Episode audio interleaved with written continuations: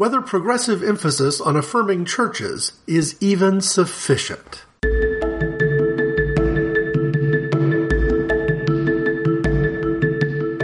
What's she gonna do then? Well, that's what I've been sitting here contemplating. First, I'm gonna deliver this case to Marcellus. Then, basically, I'm just gonna walk the earth. What you mean walk the earth? You know, like Caine in Kung Fu. Walk from place to place, meet people, get in adventures. And how long do you intend to walk the earth? Till God puts me where he wants me to be. And what if you don't do that? If it takes forever, then I'll walk forever. Welcome to Walk the Earth. I'm Greg, and I'm coming back after a few months off, doing pretty much callback episodes to past shows since December, maybe even late November. And I'm coming back at a very interesting time. From the very beginning, when I took the break, I didn't know whether Walk the Earth would come back first or Inappropriate Conversations, and I wasn't sure what the topic would be, but sometime in January, during this break that I had, I encountered an article that I want to share today, but before I get to the article and some of the problems related to trying to share this information, it comes at a very interesting time. It's probably a good point for me to stop and reflect and remember that when Walk the Earth began in 2013, a few months after my family and I left a church and began looking for a new church home, and looking in such a way that led us to think we probably would be changing denominations. And for me anyway, in the back of my head, knowing there was always a legitimate risk that the process of trying to find another church home would not be successful. Now, flash forward a couple of years, we were successful. We're part of an active, vibrant church, and a church that I would describe as being affirming. And that's why I'm really wrestling with this question of getting to the point of saying, hey, this is a church where the energy is definitely right. I would have no problem inviting a gay, lesbian, or bisexual friend to this congregation to share a worship experience or just a time of fellowship with me. But now it seems like a good time to answer the question in a way that I, I'm sure I have before, but maybe not explicitly. Because when Walk the Earth began, I did not really intend for it to be a lot of finger pointing. I was more than willing to not let the door hit my butt on the way out of the United Methodist Church. Remember when Walk the Earth started, I wasn't 100% sure that we wouldn't be moving from one United Methodist Church congregation to another. What led us to walk and led us to cast a very wide net in our search wasn't necessarily denominational problems at the highest level. They were more issues inside that one local church congregation, which revealed some things at the district level which hinted that there might be broader problems, but the problems weren't about, let's say, the issues of the day. And yet, here we are in 2019, and it's probably time for me to deal with the issues of the day. So the backdrop, the behind the scenes, the noise, if you will, that could, if I let it overwhelm the signal I'm trying to send today, is that this recording is being made after the United Methodist Church's General Conference in St. Louis in 2019, where they were trying to decide what the go forward path was for them as a denomination, and they chose what they're calling the traditional path, essentially meaning that they've seriously qualified any role or in the minds of some people, legitimately denied roles for gay and lesbian people inside that denomination. It's certainly going to vary one congregation to the next, but when you look all the way to the top and leverage some of the advantages of being part of an ecclesiastical structure like the United Methodist Church, you can always try to course correct something going wrong inside your local church by pointing upward and saying, hey, this is what the denomination in totality stands for. But what if the denomination in totality now stands for something which is, in the minds of many believers, certainly in the minds of me if I were still participating in that denomination, a problem in and of itself?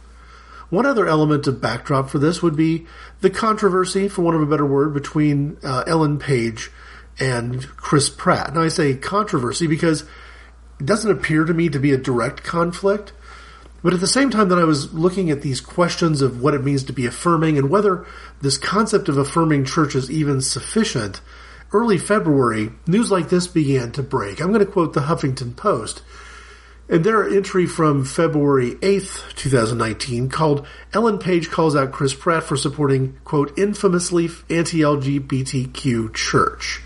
Young hip evangelical churches like Zoe and Hillsong have attracted a slew of celebrity followers while being privately unsupportive of same-sex marriage.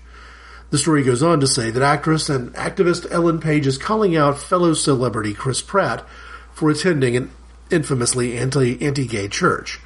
Page pointed out that Pratt, who spoke about his church on the Late Show Thursday night, this was early February, didn't mention that it doesn't appear to be affirming of queer relationships. Pratt and a number of other Christian celebrities have become closely associated with hip, youth oriented evangelical churches like Hillsong, a megachurch with locations around the world, and Zoe Church, a newer Los Angeles based church that was modeled after Hillsong.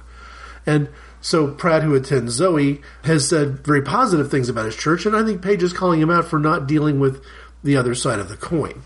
Well, members of United Methodist Church congregations have not had the luxury of not dealing with the other side of the coin.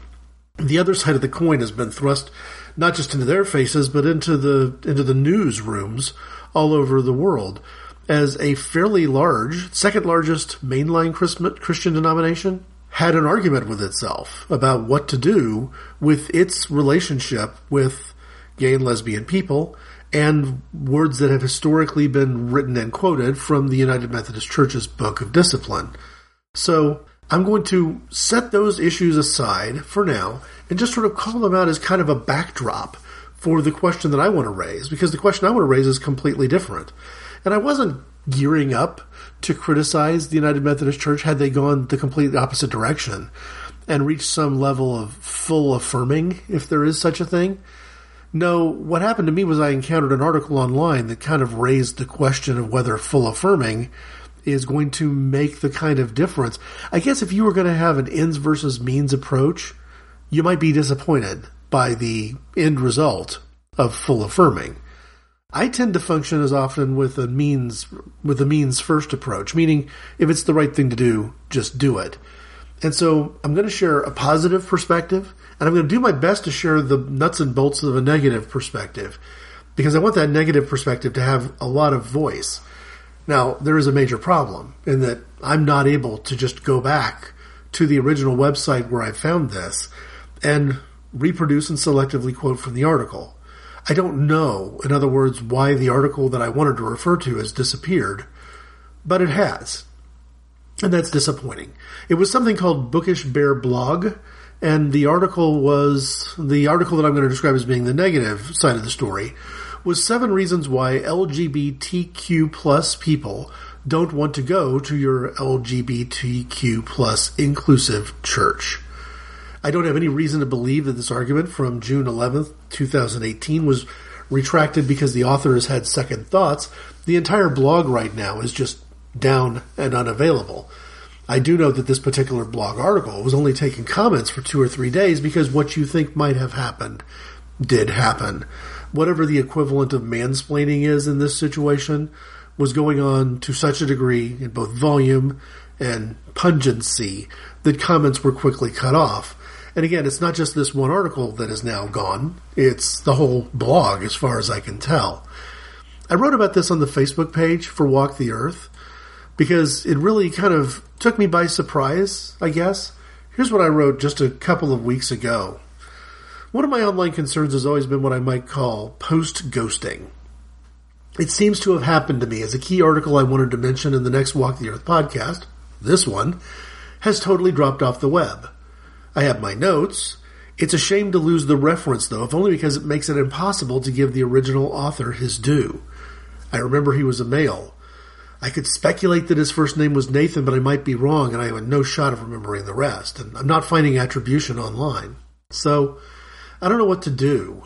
I don't want to go too far down this line because maybe the original author did decide that he wanted not just this post but his blog gone because he didn't want to take credit. But I can't help him on avoiding the conversation.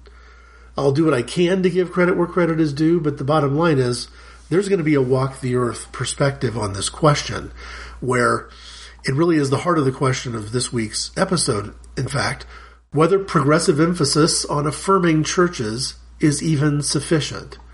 What if we achieve that goal perfectly? What if we become the perfect affirming congregation? And what if nobody cares? So, first off, let me define some terms. I found an article online from a group called Ambassadors and Bridge Builders International. The author of this is an Australian pastor, I believe. His name is uh, Anthony Venn Brown. His bio describes him as one of Australia's foremost commentators on faith and sexuality.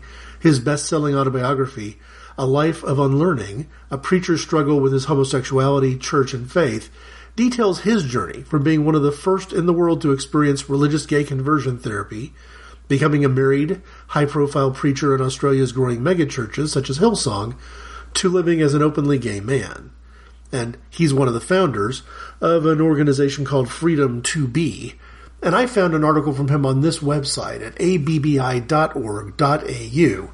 It was originally, I believe, from March 2017, but it, it's just as relevant today. What caught my eye about it was a chart. And I may link to a couple of these things when I post the show. Again, unfortunately, I can't link to everything that I want to link to, but this one is still available. And the chart basically goes from left to right, showing what it calls the church on a journey from anti gay, we don't want you here, you are going to hell, to welcoming, come in, sit down, and listen.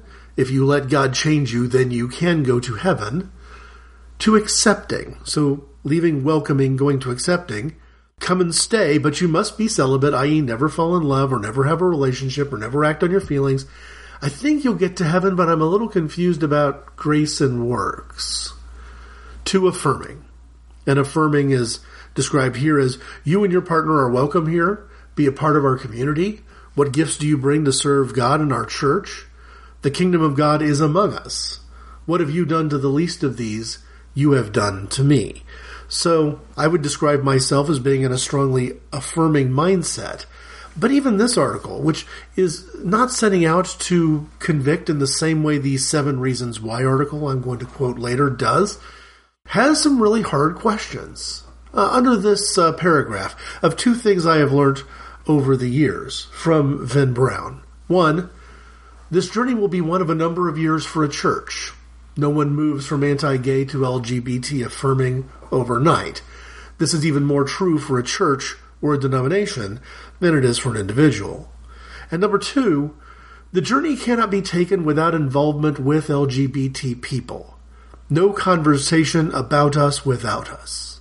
Now, obviously, those who've listened to Walk the Earth know this. If I'm quoting somebody and using us, I'm, you know, an outsider to that us. I'm not speaking as an LGBT person, but I hope I'm speaking as an ally. And that six word sentence speaks volumes. No conversation about us without us. And I think that kind of cuts a little bit to the core of my struggles.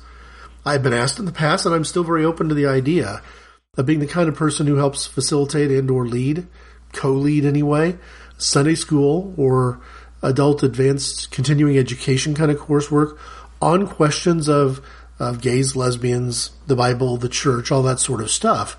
But I've never really been given the opportunity in any of the churches that I've been a part of to do so side by side with someone who is a gay Christian. And that's the right way to do it. He has some uh, thoughts, Venn Brown, at the end of his article, which I think are really, really interesting in terms of saying, quoting him, it's time for the church to invite LGBT people into the conversation. For some, this is a conversation about their thoughts and beliefs, but for us, it is about who we are. You can ask questions. And then his list of questions, again, I think I found them very interesting. What was it like for you to sit in church and hear the word abomination used to describe you? What was it like to get to the point of accepting that you were gay and coming out, knowing you might be rejected by those you love, and the church and God you served. How did you find resolution of your Christian beliefs and your sexuality? If you did, of course, begging the question, but that's where Venn Brown is coming from. There are more questions on his article online, and those are the right kinds of questions to be asking. But one of the problems that I see here in overcoming the burden of no conversation about us without us is what if the us, in this case being the LGBTQIA community, maybe they're not all that interested in having the conversation either. And maybe that's legitimate and fair pushback. So when I went looking for this article again to try to recreate it, because believe me, I would have quoted directly from it. It was well written. Even at its length, it was well written and engaging through and through. The best I could find was, I think, probably some sort of a, maybe a Reddit post where somebody had pasted a significant portion of it. And ironically, without being able to give attribution, because this post also didn't give attribution, um, I think I'm going to have to do my bet. Well, I was going to quote selectively, but maybe now I'll quote 100% of what's been provided to me, which it isn't much, but it's all I've got. So this is the article that I can't find, that I wish I could, and that's going to drive the way I answer this question today. So your church is LGBTQ affirming. Congratulations. Your denomination has most likely endured years of internal strife and division and come out on the side of an inclusivity. This isn't something to be taken for granted. Entire denominations have split over this question, and still others seem not at all willing to budge on their centuries worth of LGBT intolerance. Yet, as you go to church week after week, you ask your gay or trans friends to join you, and you receive a bewildering response. They're just not interested. So let's start with listing the reasons why LGBTQ plus individuals may not want to go to your church at all. This isn't to tell you in every case what to do about it, but to get you to understand and think a little deeper about the perspective of queer people in the face of religion, Christianity in particular. The more you understand the position, the more dialogue you can foster with us. And then quickly an index of the reasons with lots of uh, ellipses indicating that things have skipped around a little bit. So I don't have the detail that I so wanted to share, but here are the seven reasons. And then I'm going to turn it into seven slightly differently worded reasons to walk me through my thought process on the other side of the fence as a Christian man playing a somewhat of a leadership role in an affirming church. But for now, here are the seven reasons from this article entitled Seven Reasons Why LGBTQ plus people don't want to go to your inclusive church. Number one, in general, people aren't going to church anymore. Number two, as inclusive as yours may be, churches are overwhelmingly cisgender heterosexual spaces. Number three, many LGBTQ plus persons have experienced religious trauma, some of it profound.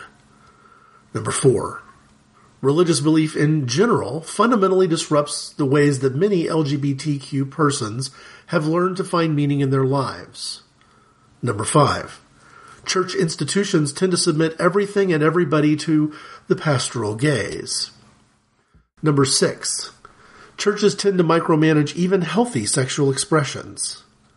And number seven, your church isn't as LGBTQ plus inclusive as it thinks it is. There is much more to the link. This is the words of the person on uh, on Reddit, I think. There's much more to the link that is allowed to be posted here, and I think it touches on issues that I personally have never seen discussed here or in any other religious group. As someone who is a member of the LGBT community, this is the poster of this abbreviated version of the article. Many of the issues the author points out are spot on. And while I am an atheist and would not go to church for many reasons, there are instances where friends or family have encouraged me to tag along for one reason or another and use the but they're gay friendly as a hook to get me to go. I feel that the author verbalized this so much better than what I ever could beyond, hey, you know, I'm an atheist, I don't believe in God, because it's so much more than that. I can sit through a prayer or a Bible verse as well as anyone. It's more than that. Just because you hang a rainbow flag doesn't mean that the chapel behind that space is welcoming and inclusive to the community. Many times it feels like we're being thrown piecemeal offerings of a take this, we tolerate you, now shut up and be happy, we're not calling you dirty sinners and throwing stones at you, what more do you want? You already have a seat at the table. But more profoundly, the structure of our society is changing before our eyes. Churches used to anchor communities and were a space where people met outside the routine of daily commercial life. Parishes were determined by geography. Protestant churches were determined by denominational affiliation. Nowadays, people form their communities through other means. People develop their values more privately. People no longer go to church out of a social commitment, but out of a personal, and some would argue, a consumptive one. People go to churches where they feel like they're being fed. Church is a commodity, and an optional one at that. So, I'm anonymously quoting somebody on an online forum who was anonymously quoting this author of the original blog post because we just don't have any choice. And I think the questions being raised here are substantial. I took a journey from say January to the end of February when I was preparing for this particular walk the earth question of kind of turning uh, the the same perspective kind of from the other direction and say, okay, if I'm trying to be a gatekeeper, if I'm trying to br- build a bridge, and if I'm committed to the idea that I need to be patient and understanding that when you build a bridge, you tend to be misunderstood by both sides. What can I do to listen twice or more than twice as often as I talk and bring this information in, internalize it, learn from it, and understand it? And then feed it back to say, hey, what, what is the goal of being an affirming congregation? If we go back to this article that was published from the Australian author, even if you had made a journey all the way from anti-gay to welcoming to accepting to landing and affirming, what was the point in getting to affirming? Because I think probably the number one thing I could say from walking the earth, from what might have been the perspective of the church we left on their best day, holding people in unconditional positive regard. And even though I did deal face to face several times with many people who were definitely anti-gay, and I've not only read social media posts from people from the church we left who we're connected with, including people that we left on good terms and stayed in touch with as they journeyed to a more healthy congregation themselves, still might very accurately be described as no better than begrudgingly welcoming. Over on the left side of this chart, where anti-gay and welcoming are both problematically obsessed with heaven and hell, and not at all interested in the fact that Jesus said the kingdom of God is among you. It's here now. And what are you going to do about it? But if the point of trying to be an affirming congregation is to grow membership rolls and increase giving and raise money, it's kind of deeply offensive. If the goal is instead to right a lot of wrongs and to recreate community in a new model, we may be farther away from achieving that than we know. And that's where this question really hit home for me. Let me go back to the original seven posts, like the seven you know, reasons why again. I'll summarize very quickly, and then I'll show you what I turned those into to help me answer this question. People aren't going to church. Um, churches are overwhelmingly heterosexual spaces. People have experienced religious trauma, and you can't just wipe that away or pretend it didn't happen. Religious belief disrupts the way that many gay and lesbian people have learned to find meaning in their lives. Uh, the church institutions tend to submit everything to this this unwritten rule of pastoral authority, and the, this even when pastors don't intend to, there's this presumed disapproving look, uh, this pastoral gaze, as it's described. Churches micromanage even healthy sexual expressions in extremely problematic ways. That you could be married to one woman your entire life and still have people questioning in subtle ways whether or not your relationship is right with God or not. Um, so that happens to heterosexual married couples. Uh, Lord knows how that would you know play out to a singles culture in general and a singles gay culture in particular. And then finally, the, the really blunt instrument is your your your church isn't as inclusive as it thinks it is. Period. I didn't really know what to do with that in terms of turning that directly into something else that I could use. So I thought in terms of how could this be communicated to any congregation? Not really thinking of mine right now because mine, I think, has got a few things here inherently right. And anybody who's listened to Walk the Earth and kind of heard my questions early on and my answers later, I think you get a sense that maybe I'm, I'm in a good place. But I think any church should be thinking about the questions that were raised in that article. And maybe the right way to turn this uh, inwardly toward the church is, is to ask it this way. If the call's coming from inside the house and if I'm the one making the call, these are the seven points I might raise. Point number one. We're not looking for just a new shingle here, a new color of paint. Number two, we tend to be defensive of the past rather than learning from it. Number three, always looking for a new set of rules. Number four, the line between defending people versus de- defending policy. Number five, pointlessly gendered. This was worded so well in the original article, and I can't find anybody who's quoted it, but that's point number five. Number six, rejecting the shoes we are called to walk at least a mile in. And number seven, narrow view of community, thereby we miss other forms of community. And these are the things which I think kind of back up the argument made in the original article as I walk my way through these points, as I've seen them in various different congregations, including my own, my own current congregation from time to time. Where does the church fall short?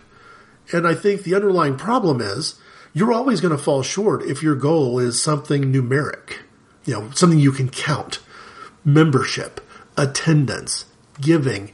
You're always going to fall short.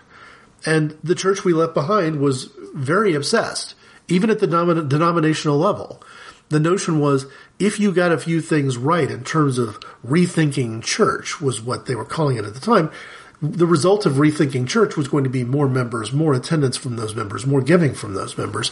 And it always put me just a little bit off because I thought maybe we should just be getting ourselves right in right community with God in the sense of what Jesus in Matthew's Gospel, chapter 25, called the Great Judgment, in the sense of saying that we are going to find Jesus wherever he may be, and Jesus may well be in the single mother who is working two jobs just to put food on the table and doesn't have time to come to committee meetings and certainly doesn't have money to help the church do anything, pay for programs, build a building, add a salary, whatever.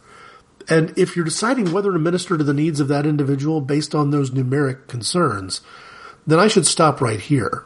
Game over. We've already lost. And the answer to the question is not going to be a palatable one because then your progressive emphasis on being an affirming church is insufficient because it's disingenuous. It's not really an emphasis on being affirming at all. It's an emphasis on, well, adding to the numbers. But looking more from a perspective of unconditional positive regard, which I want to do, and I think is a fair thing for me to do in this situation because my situation is now not like the United Methodist Church. I'm in a different group altogether, and I'm 100% confident that the leadership of this church, both lay leadership and pastoral leadership, doesn't make this mistake. This interest in, in being a truly affirming church is genuine and real. But if I have doubts, if I have worries, those worries are in whether we fully understand the distance here. It's possible that a couple of the pastors I'm working with are that sharp and they do totally understand the distance and the journey.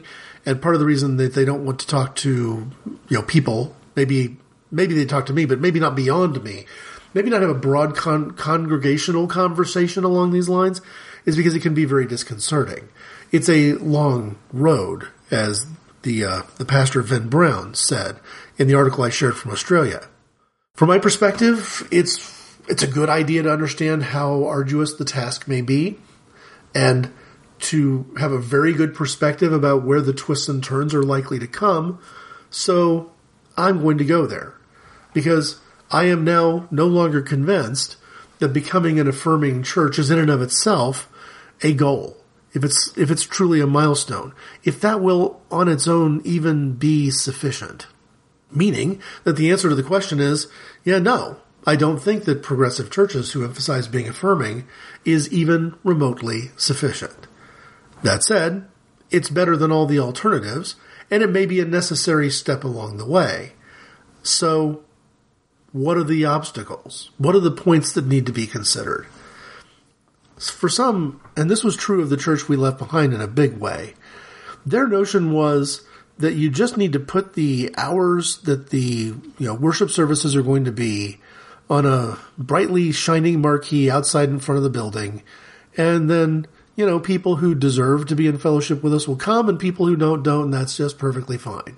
That they would rather have uh, a small and dwindling congregation of people that they were very committed to than to do anything that was actually going to invite strangers in. And that was a problem. And the best you that I could have hoped for at that church is what I would describe as a brand new shingle and a new coat of paint. The underlying structural issues were ultimately going to be the same. And the issue was that that notion in Matthew chapter 28 where Jesus is basically sending people out. Go and make disciples is what Jesus is saying. And that's a very different attitude than put up your hours of operation, put up your office hours, and only hope, only help the students who come to your office. This is more about interacting and finding out how people are doing and um, offering to, you know, read their term paper that they turned in a month ago and see if there's uh, any way you can help them study for the midterm. It's more outreach. It's more outgoing than that. And that's obviously the exact opposite of saying, well, we're just going to stick a rainbow flag in the marquee, you know, kind of in the, uh, in the flower bed where our big sign is out front. And that's all you got to do. Just, just use the appropriate symbols. So no, that's, that's one point. The other one is being defensive of the past rather than learning from it. This list of questions raises some pretty hard things, not the least of which is, is people who have suffered, you know, profound trauma at the hands of the church. And I think it's really necessary that, you know, when you're dealing with somebody who's had traumatic experiences, who has been victimized, who has been shunned and bullied, that it becomes even more important to use the two ears and the one mouth in proper proportion and do way more listening and far less speaking. And that the speaking can be far more sympathetic and far less argumentative. But you hear a lot of folks who get very defensive when you begin to criticize the church in general or historic interpretations of scripture or even what's going on just in the last couple of weeks within a major congregation like the United Methodist Church. I mean, you think about the news of the day. You've got a Southern Baptist convention that is just now coming to terms with the fact that it might have a sexual abuse scandal uh, related to pedophilia, even at the highest levels of its organization, that would rival the scandal, at least comparably, to the Roman Catholic Church. So you got sexual abuse of children in the Roman Catholic Church, now in the Southern Baptist Convention, and here the United Methodist Church has had a chance to kind of stake a different path and have chosen to circle the wagons and put a do not disturb sign up. And so uh, that defensiveness, I think, is so obvious it doesn't need much more explanation. These two, uh, number two and number three on my list, are somewhat related, so I'll call them out as such because one of the things that happens when you get defensive of the past is you begin looking for a new set of rules. Um, I've spent a big chunk of this week uh, online dealing with, not really interacting as much as you'd think, but dealing with the fallout of a very simple tweet I put up, for want of a better word. I mean, I just, I kind of made a statement. It's the only real statement I've made on Twitter directly addressing friends and family members who are part of the United Methodist Church today. And some of the folks that we walked away from the United Methodist Church with who walked into even less affirming situations, further away from a quasi welcoming congregation we left to an anti gay con- congregation now. Anytime you're standing in front of a congregation of people saying that you will allow gay people to visit your church, but they can never be members, you pretty much get the idea. I just said this. I wonder if there's going to be a day when I can introduce my religious right UMC friends and acquaintances to Jesus of Nazareth. They will be amazed, some to the point of stubborn doubt, by his revolutionary disregard for tradition, his radical inclusiveness, and the meaning of love. And yeah, those are hard words. I'm implying that there's a lot of people that I've worshiped with in the past who need to be introduced to Jesus of Nazareth because their, their actions, not least which their actions politically, seem to suggest that they have no idea who Jesus is and what Jesus taught. And I don't see any reason to look at what the United Methodist Church has just experienced in their general conference this year as being anything less than more the same. That there's in some ways sort of a crisis happening here. And of course I've gotten from that all the pushback that you might imagine and people quoting clobber verses and you know, misinterpreting scripture and all that sort of noise. And to me what it comes down to is that if you can get some of these people to give up their reliant, their quasi-orthodox Jewish reliance on the law, that they don't seem to have any understanding of, well, what, what I spent the month of January on the Inappropriate Conversations podcast doing, playing back in chunks, Inappropriate Conversations number 150, which directly and indirectly deals with the fact that even Paul is very quick to acknowledge that the law is gone, that Jesus fulfilled the law, but they're going to be so quick the day they acknowledge that, okay, that these Leviticus quotes I've been lobbing at people with somewhat hateful, or at the very least appearing hateful, well, those kind of have to go, right? Because Jesus has told us we need to love God with all our heart and soul and strength and mind, which is our responsibility, and love our neighbor as we love ourselves. And it's kind of hard to do that if we have a two or three tiered view of who's worthy and who's not. And of course, Jesus clears up the question of worthiness in that passage of the Great Judgment by even saying that, hey, whoever you think is the least is me, Jesus said, God incarnate. And so what you have is Jesus telling us to set aside that old set of rules with a seemingly, on their side, irresistible desire to replace it with a new set of rules. And often that new set of rules looks a lot like the old set, just repackaged. So there's that problem. Um, just kind of trying to deal, trying to deal with the heart of a congregation in such a way that it's clear that we've made a commitment to remain in love with the Lord, not the law, and all that that implies and all that that entails. And I think that leads me to the next point, which was that fine line between defending people versus defending policy. If I were to try to describe progressive and non-progressive people on one single element, one test that could give you the answer to is this person truly progressive or not, it is probably right there. If your worldview leads you to defend people, regardless what tradition or dogma or even scripture has to say about it, you're being progressive. If your worldview leads you to find and protect and defend some sort of policy, again, that might be scripture or dogma or just church tradition or the way we've always done things around here. It could be something as simple as inertia, but whatever it is, if it's defending a policy, then you are not progressive.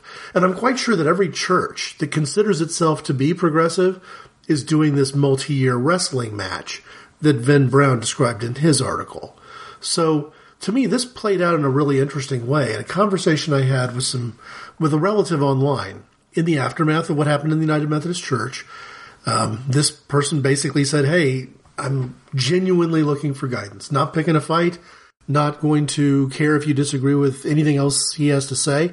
He and I, by the way, have a very similar impression of the walk we need to be doing and that the United Methodist Church is diverting from the path that they need to be on. But he asked the question of whether or not denominations even have a role to play, whether they're even useful. And because it wasn't a post on inappropriate conversations, wasn't even a post on my wall, because I can't guarantee that these words will be remembered. There's always the point that, you know, my wall, my rules. At some point, my cousin could delete the post altogether and the concept could disappear. So when I was trying to make sure I was communicating effectively, that I was using, you know, well, first off, real words and spelling them right. I did some of this in Word and I saved it there. So I think I'll just share some of what I responded because I think it cuts to the heart of this sort of people versus policy question. Because when you think about it, that really is where the rubber meets the road here. My, I've people in my world that grieve me deeply because I care deeply about them and I know that they certainly intend to be loving people. But their desire to defend one narrow interpretation of a couple of sets of scripture would lead them to do monstrous things, perhaps. Turn the other cheek while kids are ripped from their parents at the border, for example. I wish that was a hypothetical. I'm afraid that it's not. But you get the idea. I mean, you can say you're trying to love your neighbor as yourself, but not if you are willing to make your neighbor suffer because it's more important for you to defend, you know, tradition or dogma or scripture. Here's what I wrote to my, to my cousin. I'm tempted to say that God doesn't care about denominations either way. Well, my perspective tends to fall in the line of the first chapter of 1 Corinthians, where Paul is criticizing people for presuming that they're following Paul or Peter or Apollos and dividing into factions, even at that very early stage of the church, when Paul was trying to drive their attention to the fact that we're following Christ, not any of his apostles or teachers. But even though I'll put that out there to say, if forced to give you an answer, that's kind of my perspective that denominations are ultimately more likely to be a bad thing, as Paul pointed out to the church in Corinth. I also know that it was more about Paul speaking on behalf of apostles who wanted to keep the focus on Jesus. So that's kind of, I started with that. And then I said, look, I look at it like the space Jesus created in Mark chapter 9 verse 40 and in Matthew chapter 12 verse 30. In one passage, he says, whoever is not against us is for us. And in the second passage, he says, whoever is not with me is against me. Well, is this some kind of a mistake? Is it a proof that the Bible's a flawed document? I tend to think of it somewhere more along the lines that something Zen is going on here. That Jesus was, or the writers of the Gospels were creating space. That space between what it means to say, whoever is not against us is for us, and saying, whoever is not with me is against me. If denominations are aggressive about closing that space right now, then I'd say they disappoint God. If, on the other hand, they open up space by broadening options at a macro level, then they serve a useful purpose. To those not quite parallel passages, it is noteworthy that Jesus is forcing his followers in the first story to keep an open mind to the to the good things that someone else may be doing in his name. If you if we think of driving out demons in your name as a form of healing, then Jesus is defending those good Samaritans, even if they're outcasts. The the context of the passage was these people aren't part of our inner circle. They're not here following you directly, Jesus, but they're doing things in your name. They're sharing your message. They're sharing your message outside the circle. Is that okay? And Jesus says, hey, it's fine for two reasons. First off, they're not against us, so we can assume they're for us. And second off, they're trying to take care of people. In the second story, where Jesus is closing down any permissiveness instead, the if you're not with me, you're against me kind of logic. Well, the dynamic there was one of hatred and exclusion. The Pharisees had just accused Jesus of being demonic by breaking the law and shunning tradition because he was restoring sight and speech to a demon possessed man, and who knows, probably even doing it on the Sabbath. What is parallel between these two passages, even though they seem contradictory, again in a Zen kind of a way, is that they're putting, Jesus is putting people ahead of dogma consistently. And as an order for his church to follow, he's putting people ahead of dogma. The difference is being open to claiming Jesus as an outsider while being closed to those who would use fundamentalism to marginalize others. Now, all denominations are filled with fallible human beings, and they are a mixture of both of these problems. But not all of them are the same mixture. The United Methodist Church had an opportunity last month to evaluate its mix and choose to side more on a policy of protecting people instead of protecting policy, and they went in the opposite direction. For me, the fifth of my points is one of the biggest. I describe it as pointlessly gendered. And to answer this question in the right way, to kind of go back to the original Walk the Earth question and focus, we're looking at LGBTQ people here and their perspective of a church. And what does it mean to be invited into a church community? And let's say that for years now, it's a, it's a healthy church. It's so far away from any sort of anti-gay past or merely welcoming journey, and it's fully affirming and has been. Are there other barriers? I talked about this in Inappropriate Conversations number 44. Um, I haven't listened to that in years, but it occurs to me that that's where I would have first brought it up. The question of Carl Jung and his theories of animus and anima, the phenomenology of the self, as I've heard it described, and the notion that every male person has a female soul to some degree, and every female person has a male soul. That sort of con- these concepts in the in the theories of Carl Jung.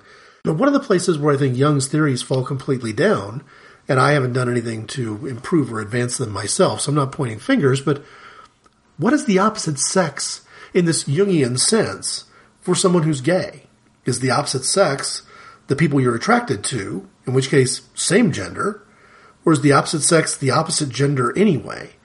I think what I'm doing is muddying the waters here on purpose a little bit, just to sort of call out that pointlessly gendering is a problem. And I will say that, you know, I've mentioned a couple times on, on the shows that I'm no longer engaging in a Christian outreach ministry that was deeply meaningful to me at the time I participated and that I spent many times um, as uh, leaders of a team, uh, giving talks, speeches, sitting at tables, praying for people in the chapel, actively engaged in that ministry. And one of the things that always put me off about it and one of the things that made it easy for me to walk away when they began to get more obsessed about Barack Obama being president than things that the church should have been obsessed about, one of the things was that it was pointlessly gendered. Now I say pointlessly. maybe the weekend of husbands and the weekend of wives being separated from each other uh, bore good fruit. Maybe there's certain things that you can engage a man to man conversation about in a church setting that wouldn't work if the wife was sitting at, you know, two tables over. Yeah, maybe. But generally speaking, I find churches to be gendered for the sake of gendering themselves. And I have always checked out. I mean, I think if you look at my history of church participation, if such a record were available, you would find that where I've engaged in Bible study, they have been completely open. They've been uh, across genders, across age groups, across ethnicities, across everything as much as humanly possible. And when a Bible study group that I'm participating in decides that for the next uh, series we're going to do, for the next the next time we get together, we're going to divide up male and female, I tend to be out at that point. If I have attended a men's Bible study at any point in time with anybody who's listening to this show and knows me well, it was an act of grace on my part. I wasn't happy about it. And that's just kind of the way I've lived my life, being someone who's uh, so freely maintain friendships across gender lines, platonic friendships across gender lines, who's had religious experience that I would associate with uh, spiritual direction in the area of kind of crossing those gender lines from the perspective of friendship. I find gendering for the sake of gendering to be problematic for my own reasons. But then add to this the wrinkle of what if you were a gay man and some of your best friends are women?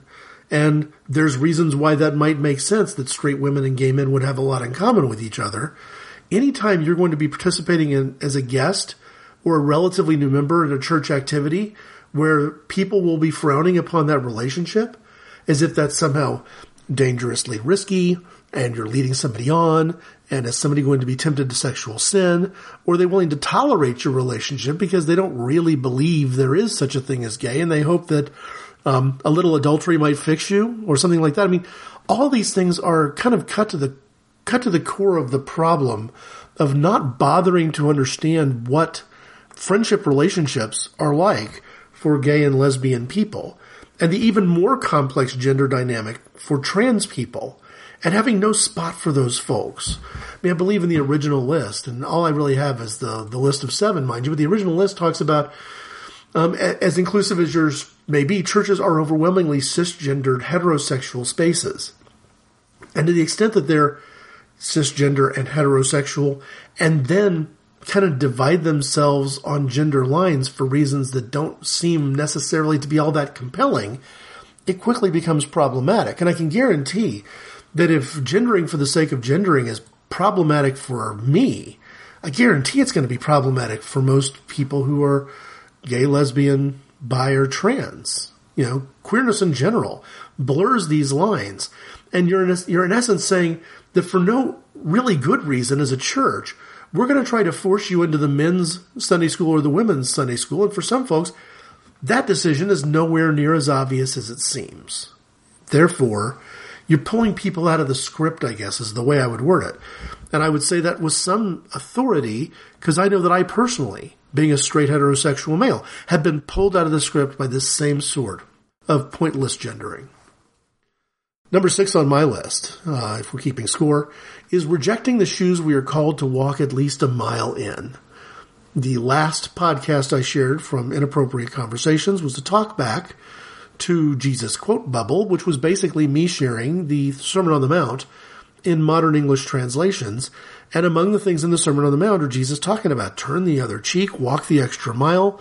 If someone asks for a coat, give them your shirt too. I mean, Jesus is talking about being willing to take on the burden of others, or in this example, to simply have an open-minded experience of what they are going through. But so often, homophobia is the word for it. Homophobia leads people to be so afraid of what it might mean to go to a pride event with this new ven- this new member of the church or this new you know regular visitor to your church because well what what does it say about me if I go to that event? You know what are people going to think? What is what are my parents going to think? You know all that sort of stuff right? And what it leads to is people rejecting the shoes that Jesus has asked us to walk a mile. In fact not just one mile. Walk the second mile. That's a cliche we get straight out of the Sermon on the Mount in the Bible. Walk the second mile there's too many people who won't even walk the first mile. because there's no way they're going to be seen wearing those heels.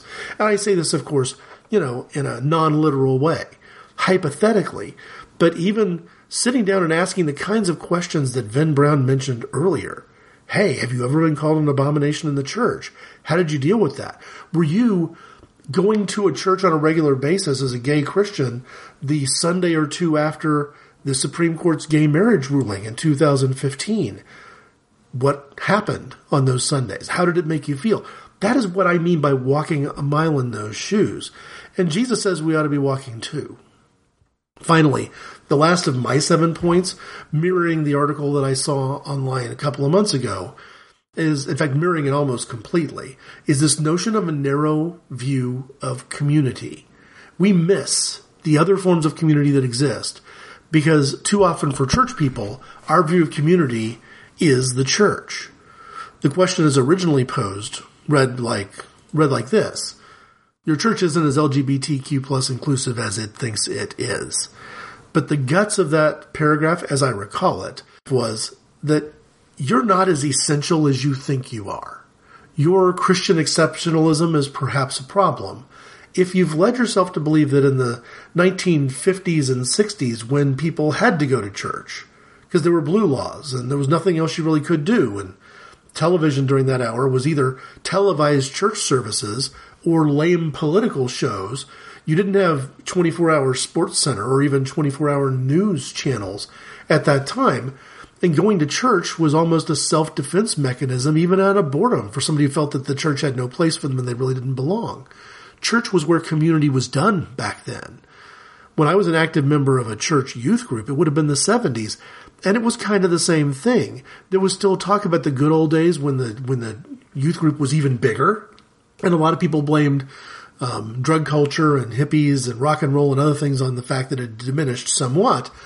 But the youth group was still far more heavily populated back in the 70s and early 80s than it is today.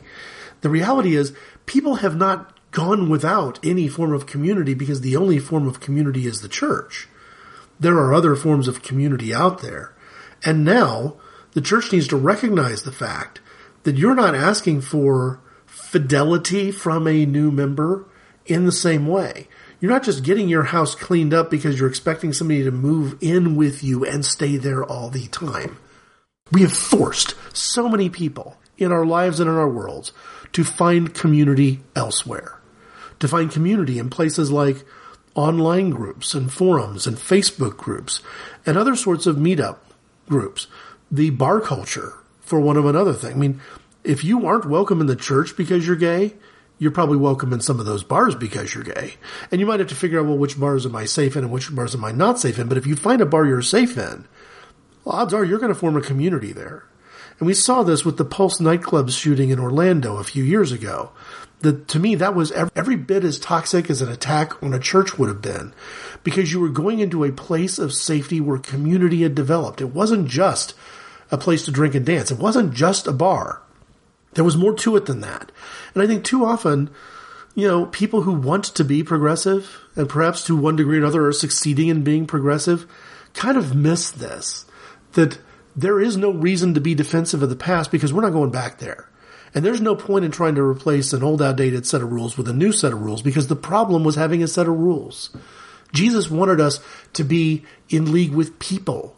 We're supposed to love God and our neighbor not love God in the Ten Commandments or any other set of rules you can name. So the degree that we've maybe gotten past those hurdles and we've uh, welcomed people in, we've gendered ourselves in such a way that if a gay man wants to be in fellowship with his female straight woman friend, he might not be able to do it inside your church because your church might have some sort of problem with that. And if that problem isn't stated explicitly, it might be stated in more subtle ways through the, the pastoral gaze of disapproval or questioning or curiosity, but curiosity that has a little bit of judgment, kind of uh, maybe fairly or unfairly presumed to be behind it.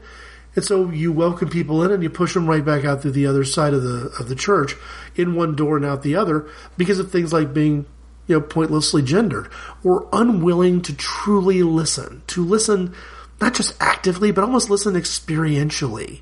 And I'm not saying you've got to go gay to understand. But you've got to at least put yourself in that other person's shoes fully enough to say, hey, here's the place where I know I will be never, I will never be able to understand. And that's okay because I'm different, right? But I'm going to get as close to the line of what I can and can't understand as humanly possible. And if you're not willing to get close to that line, that's the other problem.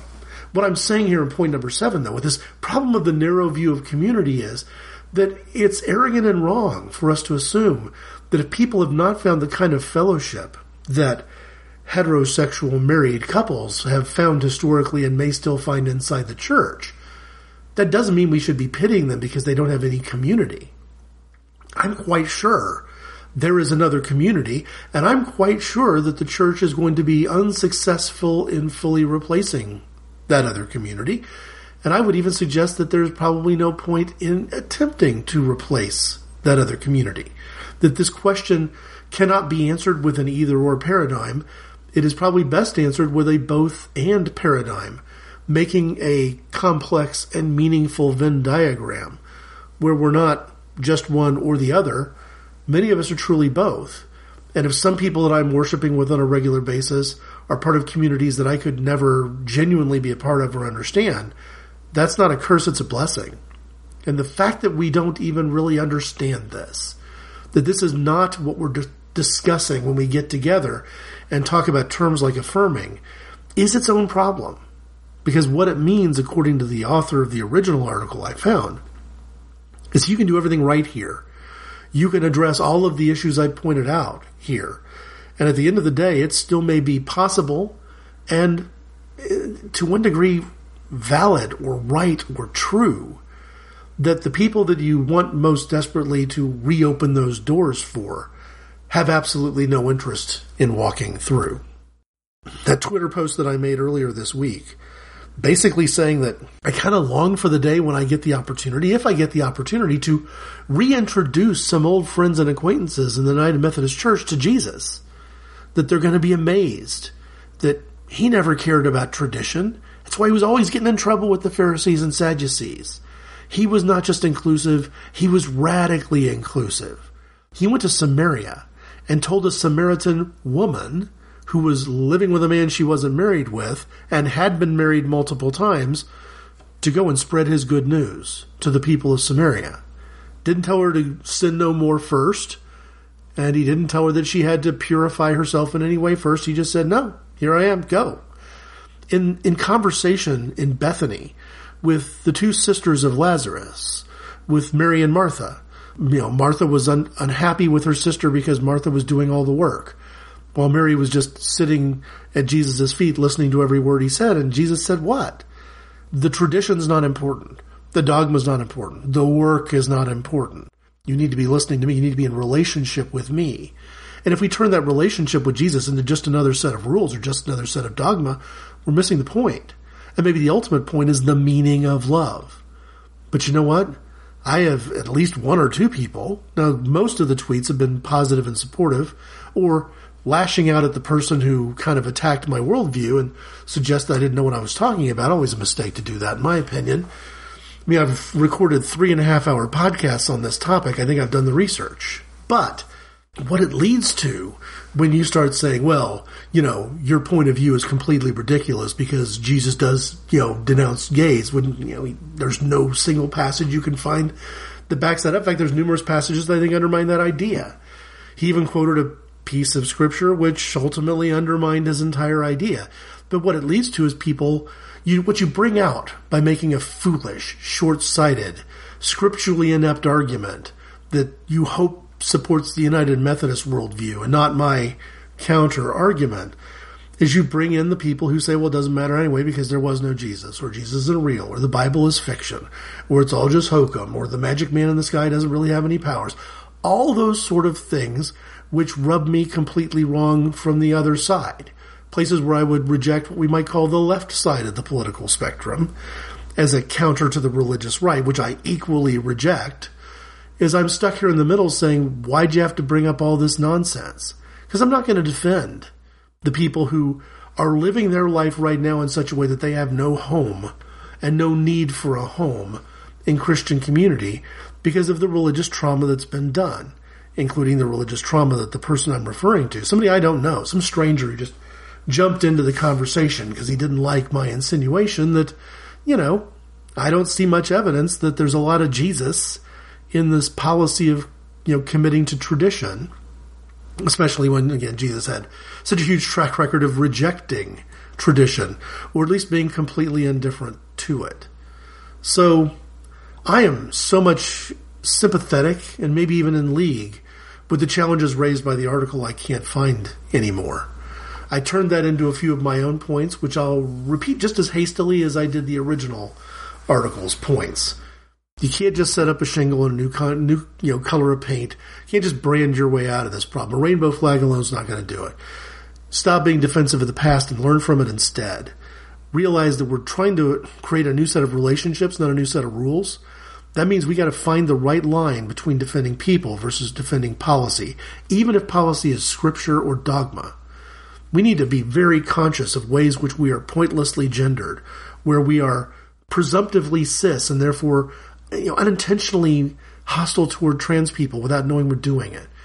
We need to be aware and stop the bad behavior of refusing to walk a mile or two in the shoes of people whose experiences are by their very nature completely different from our own. There's a lot to learn, and refusing to learn it is unacceptable. And when we accomplish all these things, if we do, and we get to the other side, and maybe we even redefine the meaning of affirming in such a way that my question might end with a happier note. We still need to remember that we are just going to be one piece in the puzzle of the lives of people who've had to go form community for decades in other ways, and therefore they already have support structures and friendship structures that the church should not presume to replace and could at best only hope to support or maybe, in our wildest, wildest dreams, augment. That to me is what it means to answer the question of sufficiency. If moving from this notion of, of being welcoming to accepting to affirming is in and, its, in and of itself not good enough, what is on the other side of that affirming? What is better than affirming? What would be truly sufficient? I think part of that is looking at all the things that I've talked about, which frankly I'm riffing off another author, you know, all the way here, but these are, well, these are good points and maybe a good example of stopping to listen to say, you know what? I have never been a gay person who's been invited into a church that is trying its best to redefine its own traditions and be affirming. I've never had to look face to face at where that might miss the mark. And it's not possible that I ever could be described that way. This is, these are shoes I've, I don't own. If I'm going to walk a mile in them, I've got to borrow them. And you know what? The prospect and the process of borrowing those shoes and walking not just one mile, but two, or maybe more, maybe three, maybe four, that process alone might do a lot to close the gap. It might even do enough to make this particular kind of Christian community a valuable piece of the puzzle for a group of people that the church has been diminished by losing fellowship with, and that the church has lost fellowship with because the church has decided to, to our shame. If and as you are led, please join me in prayer. Lord Jesus, I thank you for convicting words. I was on the receiving end of convicting words this year. They weren't directed at me. I don't believe the author had any idea who I am or who I was or whether I would be reading them. I'm not a pastor. I'm not even a lay leader. I'm just curious enough about ways to fulfill, truly fulfill the mission of going and making disciples, of reaching people where they can be found, and not just sharing my community with them, but being open and eager for them to share their community with me. Lord, you walked the earth. You went from place to place. Places where people told you not to go. Places where even when you were welcomed once in Bethany, things turned sour and your disciples told you not to go back there and you did anyway. Places like Samaria, where no good Orthodox practicing Jews wanted to be. Lord, you, you showed us how to be open to others, how to be inclusive and hospitable and filled with grace. Lord, I thank you for the grace that you've shown me. I mourn, frankly, the grace I'm not seeing your church willingly share with others. And I'm hopeful that convicting words like the ones that I've read this year and conversations related to those words will help me to do even better than I've ever attempted before at living up to the notion of affirmation. In your holy name I pray. Amen. What happened this morning, man, I agree, it was peculiar. But water into wine, I... All shapes and sizes, Vincent. You shouldn't talk to me that way, man. If my answers frighten you, Vincent, then you should cease asking scary questions.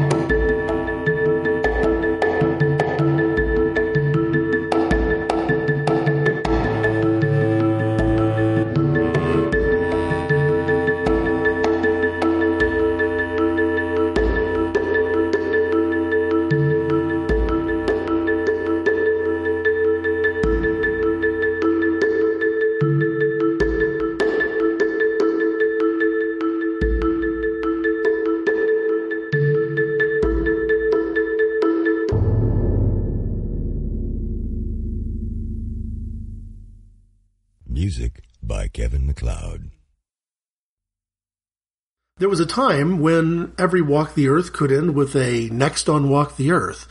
And that's just not true anymore for both Inappropriate Conversations and Walk the Earth as podcasts.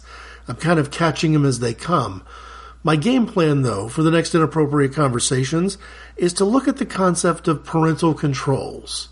What are some of the things that my parents were worried about, tried to shield me and my brothers and sisters from? And what can I learn from kind of rethinking their perspective? Thanks for listening. This show is part of the Pride 48 network. Find more shows over at pride48.com.